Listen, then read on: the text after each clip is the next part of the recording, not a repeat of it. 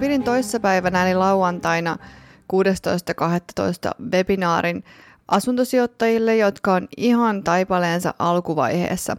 Mä latasin tämän webinaarin YouTubeen ja se löytyy sieltä asuntoasiaa, raha-asiaa tililtä kahdeksan askelta menestyväksi asuntosijoittajaksi, jos haluat käydä katsomassa.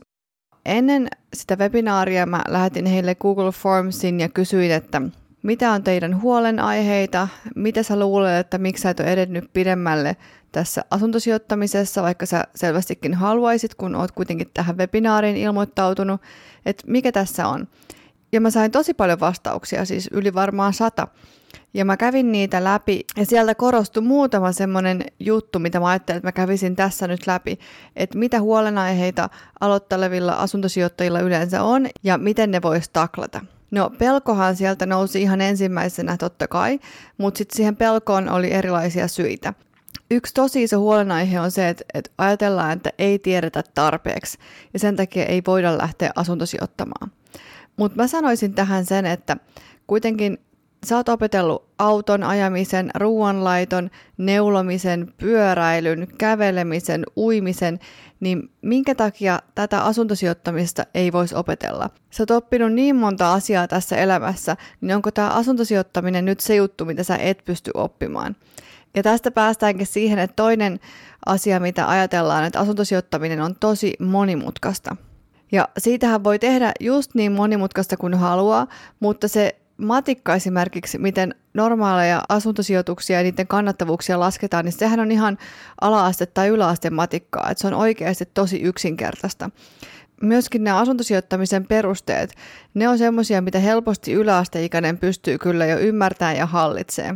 Et mun mielestä se isompi haaste on se, että ei tiedetä ja mistä tiedettäisikään, mutta ei tiedetä, että mitä kaikkea pitää opetella, kuin se, että pitää opetella. Et jos joku sanoisi sulle, että opettelet tämä, tämä, tämä, niin me veikkaan, että se opetteleminen ja oppiminen ei olisi iso ongelma, koska, se, koska nämä asiat on oikeasti aika yksinkertaisia.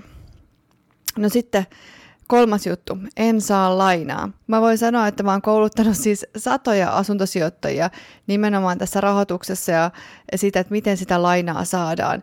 Ja mä oon saanut kuulla niin paljon tämmöisiä onnistumistarinoita ihmisiltä, jotka on aina luullut, että ei saa lainaa, mutta sitten onkin saanut. Tähän väliin mä voisin mainostaa mun pankkivebinaaria, jonka avulla ainakin kymmenet, ellei sadat asuntosijoittajat on jo saanut lainaa pankista. Eli sitä voi käydä katsomassa asuntoasia.fi-sivustolta. Mutta siis mulla on tähän toimiva strategia, jonka avulla tosi monet on saanut lainaa. Kaksi juttua. Ensinnäkin ajatellaan, että jos yksi pankki on sanonut, että et saa lainaa, että kaikki muutkin pankit varmaan sanoo, että ei saa lainaa. Mutta oikeasti pankilla ei ole mitään universaalia listaa, ja joka olisi sama jokaisessa pankissa, että miksi ei saisi lainaa.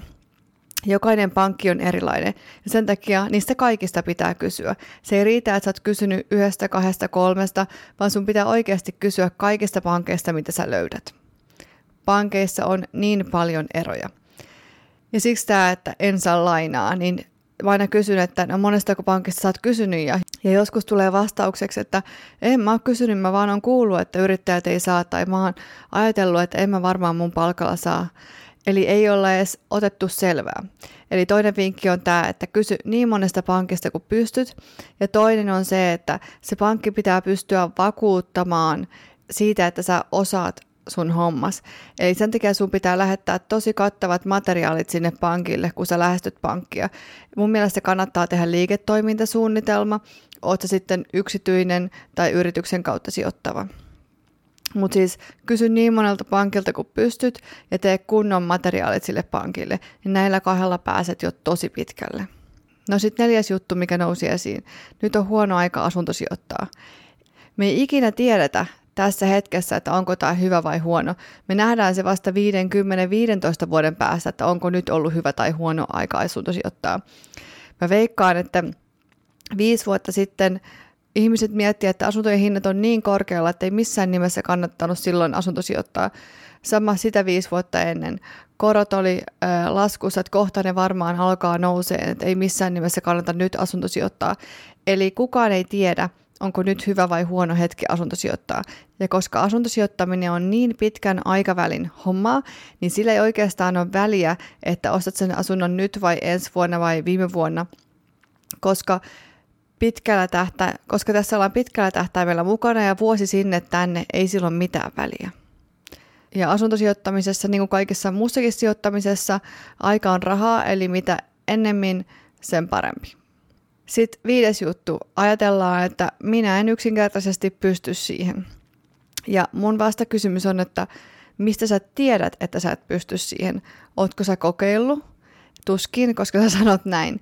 Eli ajatellaan vaan, että ei pystytä johonkin tietämättä, että onko se totta vai ei. Suomessa on 290 000 vuokranantajaa, niin onko tosiaankin niin, että 290 000 suomalaista on pystynyt siihen, mutta sinä et pysty?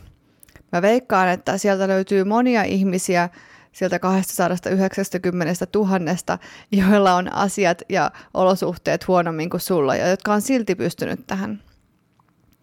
Tästä mä haluaisin vielä mainostaa Harri Hurun Ostan asuntoja podcastia, joka on täynnä ihan tavallisia suomalaisia asuntosijoittajia vieraina siis. Eli sieltä voi mennä kuuntelemaan, jos ajattelee, että asuntosijoittaminen ei ole mun juttu. Siellä on jokaista ammattia ja sukupuolta ja ikää edustettuina. Ja kaikkia heitä yhdistää se, että he on asuntosijoittajia ja vuokranantajia ja ihan tavallisia suomalaisia ihmisiä. No sitten viimeinen asia. Pelottaa huono vuokralainen.